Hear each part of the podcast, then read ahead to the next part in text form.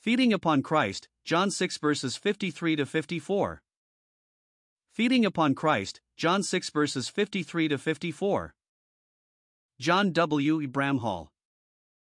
John W. E. Bramhall, a frequent contributor to Focus, makes his home in Charlotte, North Carolina. His article is a challenge to more fully feed on Christ in relation to all our Lord reveals himself to be through his precious word. As you read this helpful study, ask yourself to what extent you are feeding on Christ daily. The historical background of John 6 verse 53 and 54 is the miracle of our Lord feeding the 5,000 with 5 loaves and 2 small fishes, one of the notable signs in John's Gospel proving the messiahship and deity of Jesus. After his miracle, the Savior presented himself as the bread of life, the one who alone can meet the spiritual need of the soul, see John 6 verses 22 to 59. The character of the food for the soul he reveals in John 6 verse 53 and 54, Verily, verily, I say unto you, except ye eat of the flesh of the Son of Man, and drink of his blood, ye have no life in you. Whoso eateth my flesh, and drinketh my blood, hath eternal life, and I will raise him up at the last day.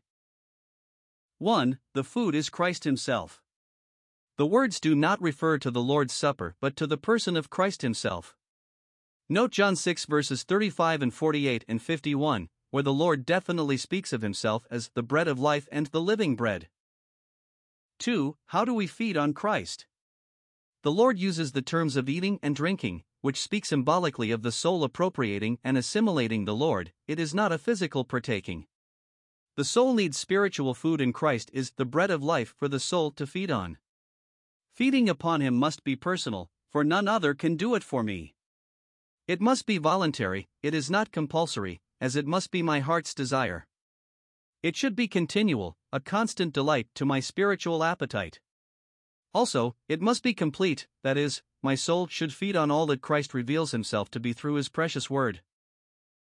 3. We have 3 aspects of Christ to feed upon. Our verses in John 6 verse 53 and 54 reveal these to us, indicating 3 special characteristics of the person of Christ as the food for the soul to enjoy. First, our food is an incarnate Christ. Except ye eat of the flesh of the Son of Man.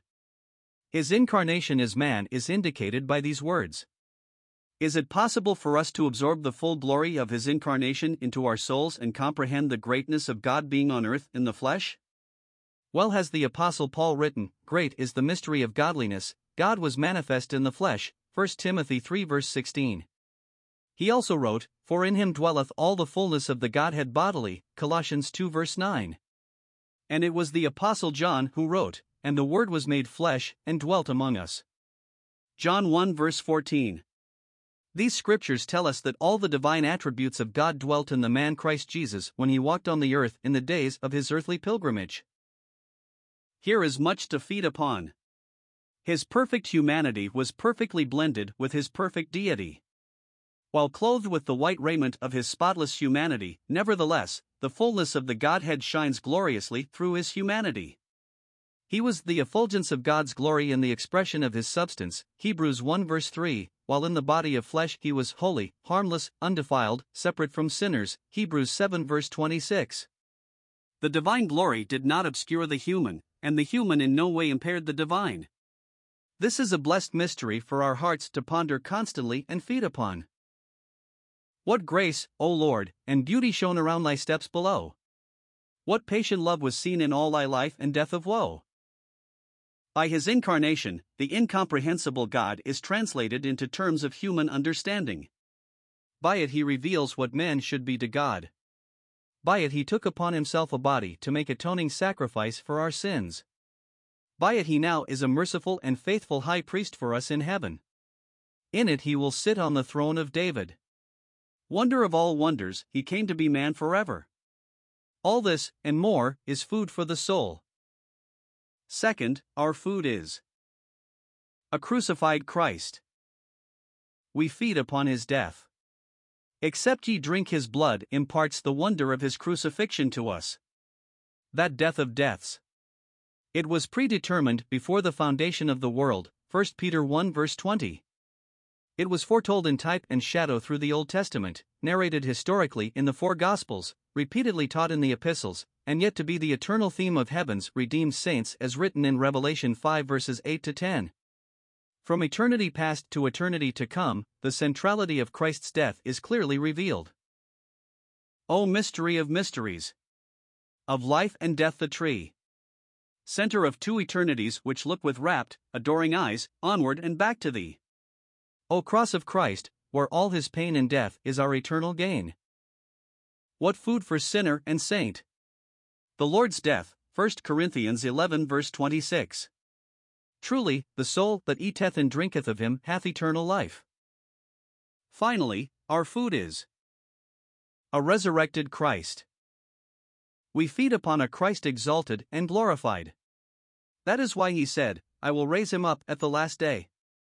What a promise! Nay, what an assurance! Because he lives, we shall live also. We delight to sing of him and his resurrection. Low in the grave he lay, Jesus, my Savior. Waiting the coming day, Jesus, my Lord. Death could not keep its prey, Jesus, my Savior. He tore the bars away, Jesus, my Lord. We rejoice to sing that up from the grave he arose. Yet, hallelujah, so shall we arise. Death and the grave can never hold us, for as we rise to meet the Lord in the air we shall at that moment triumphantly sing, O death, where is thy sting? O grave, where is thy victory? 1 Corinthians 15 verse 55. He lives today as our intercessor, our great high priest, our advocate, the coming Savior King to claim his own, to enter into the glory of his kingdom, to ultimately consummate all his Father's purposes and bring the redeemed into the eternal new creation. Our souls can feed upon the glorified, resurrected, soon coming person who will raise all of his own at the last day, to be forever with him. The future before us has more food for the soul to imbibe than there is capacity to contain. What a feast for the saints! What exhaustless food we have for our souls to enjoy! We feed upon his life. We feed upon his death. And we feed upon his glory. Let us hear his voice saying to us today, Eat, O friends, drink, yeah, drink abundantly, beloved ones, Song of Solomon 5 verse 1, J&D translation. Guide us, O thou gracious Savior, pilgrims through this barren land. We are weak, but thou art mighty, hold us with thy powerful hand. Bread of heaven, feed us now and evermore.